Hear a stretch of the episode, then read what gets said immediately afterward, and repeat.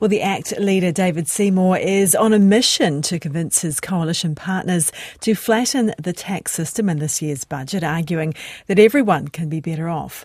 Finance Minister Nicola Willis has promised tax relief this year, even staking her job on it.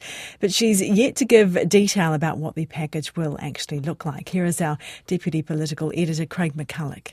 It was the centrepiece of National's election offering, a so called back pocket boost tax cuts for all. National thinks Kiwis deserve to keep more of what they earn. Only a party vote for National will deliver tax relief for New Zealanders. Relief is on its way. But Kiwis are still waiting for it to arrive or for more details about what it might look like. National campaigned on a proposal to adjust the tax brackets.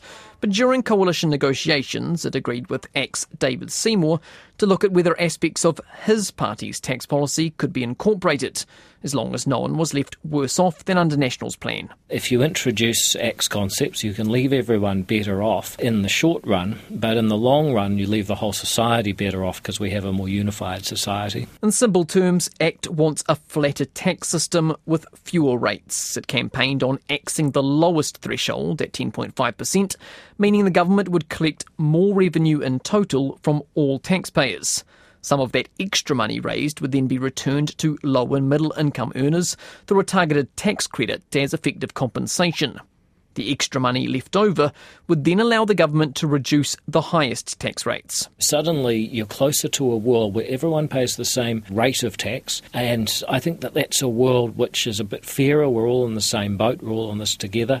A lot less people run off to their accountants and say, Well, how can I shift some income into a different tax year, or maybe get my kids to declare some of it on my behalf, or many other things that people do. Treasury officials are now doing the maths, but the tax consultant Terry Baucher sees merit in ACT's proposal.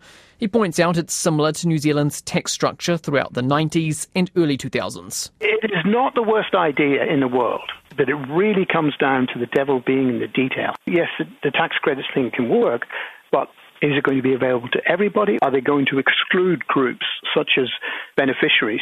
That's the nub of it, really. Exactly what's on the table and how far the government could go remains unclear. Late last year, the Finance Minister Nicola Willis appeared to rule out scrapping the top tax rate of 39%, but divulged little more. We are having detailed discussions. We're taking a range of advice. There are a lot of options. David Seymour remains optimistic. We hope our coalition partners will seriously uh, consider adopting it for New Zealand. On the other hand, if Treasury can show that the maths are difficult to stack up, then hey, if you never have an idea rejected, you're probably not thinking ambitiously enough. The calculations continue, mathematical and political. New Zealanders will learn where the coalition has landed come budget day in May, as well as exactly what they'll get back in their pocket.